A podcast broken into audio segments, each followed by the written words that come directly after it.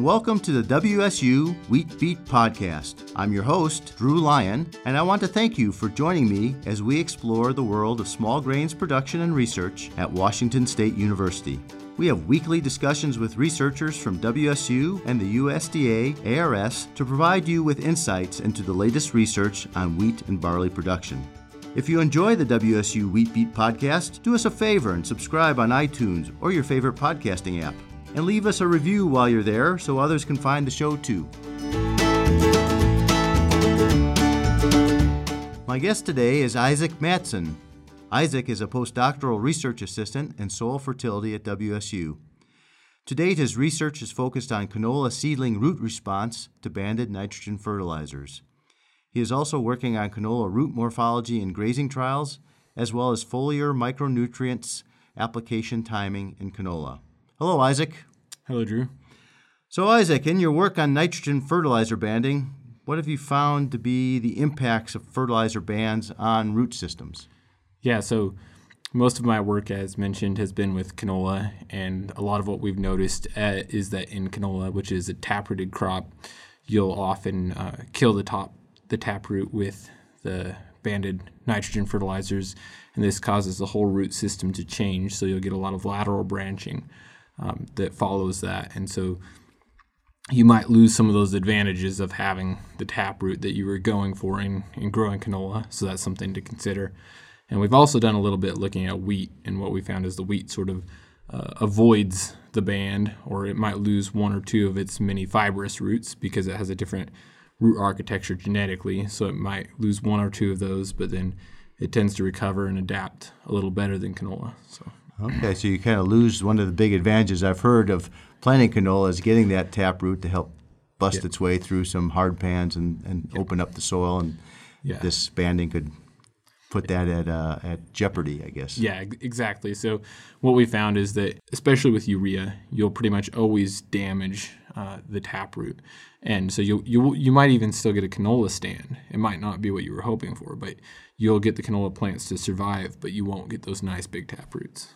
Okay, so what would this finding suggest uh, farmers should do if they want to apply full rates of fertilizer at planting? Yeah, so source is really important here. So urea, um, we found that to be the worst out of the the different nitrogen sources we've tried. So we've tried ammonium sulfate, urea, and um, UAN solution 32, ranking those from uh, the most toxic to the least, urea um, causes the most damage to the root system, followed by ammonium sulfate, and then followed by UAN. We haven't tried anhydrous ammonia, which is obviously a very um, popular product out here.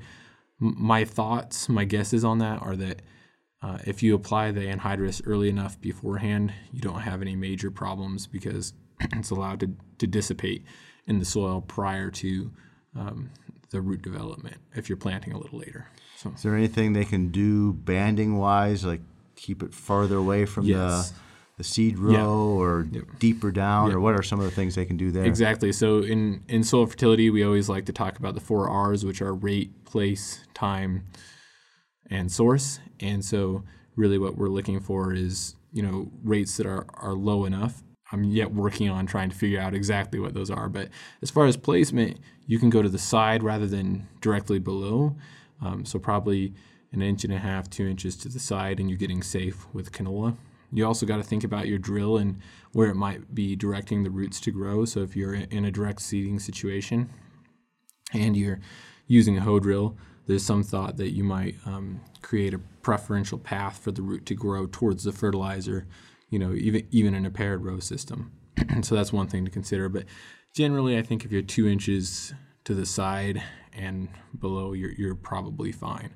It's directly below that you really okay. want to be concerned about. Does the soil type have any influence yes. on this? So soil type does matter, um, partially due to how much nitrogen it's going to uh, lock up, but also the pH. So a lot of the thought is that it's actually ammonia that's causing the toxicity in these scenarios.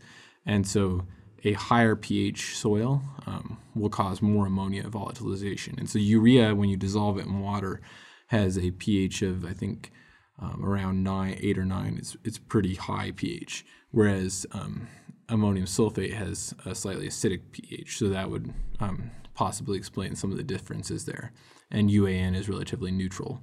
So I think you'll also get salt toxicity issues, but those are kind of separate. And I think the the root, from what we can see, is more tolerant of that than the ammonia toxicity.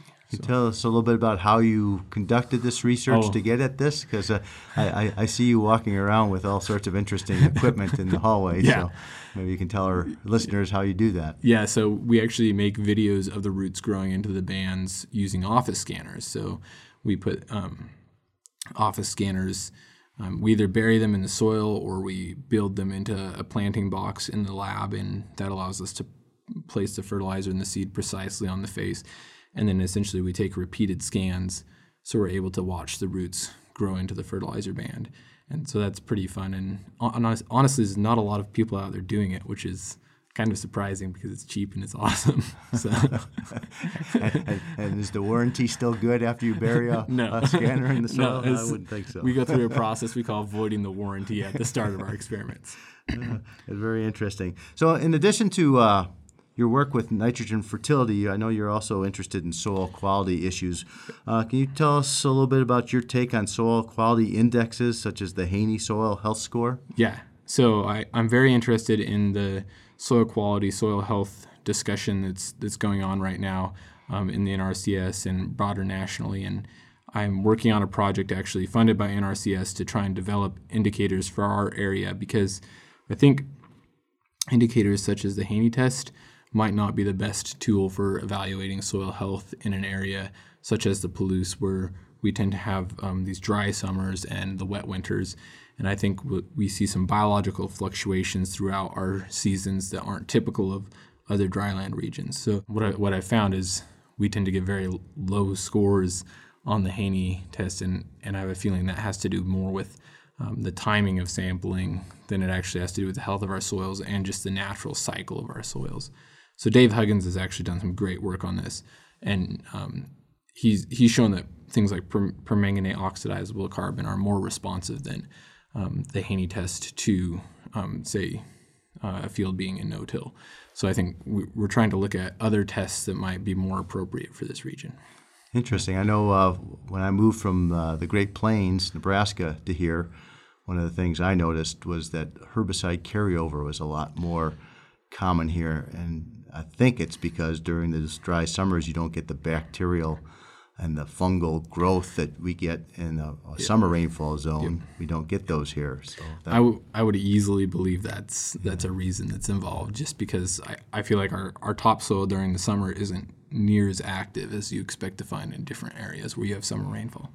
So, what do you hope to achieve by taking a large number of soil samples across the Palouse and, and, and testing it? I assume you're running these different soil quality indexes on Yeah. all these samples. Yeah, sorry. So that's our, our, our project that we're going to be doing is um, across um, just trying to stay in one soil series. So we're trying to stay in the Palouse silt loam. Uh, we're going to be looking at different locations where we have perennial grasses and we have no-till and we have tilled, and basically looking at the whole bunch of different measurements. So some of them will be physical, such as um, aggregate stability, and then some of them will be biological. We'll be doing PLFA but also looking at things that I'm specifically inter- interested in, like rooting depth and depth of topsoil, and some of these other measurements that when you're only measuring the top six inches, you don't really uh, get to take a close look at. And in conjunction with that, I would like to look at um, subsoil micronutrients. And so that's kind of one thing I'm going to start looking at as we've started piecing together all these various data sets that we're laying around the department of, um, you know, micronutrients in your third and fourth foot and starting to look at those and see if if those might be sort of a long-term indicator of soil health and sustainability in that way. So Well, I find what you're doing to be very interesting. I know when I started graduate school, I was given the advice don't work on roots, they're too hard to work on. So, seeing somebody who's uh, going in there and doing the hard work, and there's a lot to learn, I imagine, and, and, and uh, so I think you have a uh, perhaps a laborious future, but a very bright future in science looking at, at root systems. I think it really is the new frontier for. I always tell my students, you know, go out in a field and dig a pit, and, and then you'll learn more than you'll learn from me in class, probably in a lecture. Maybe that's not good advertising, but I think it's really true. It's, it's a very interesting area. Thank you very much, Isaac. You're welcome. Thanks for joining us and listening to the WSU Wheat Beat podcast. If you like what you hear, you can subscribe on iTunes or your favorite podcasting app so you never miss an episode. And leave us a review while you're there.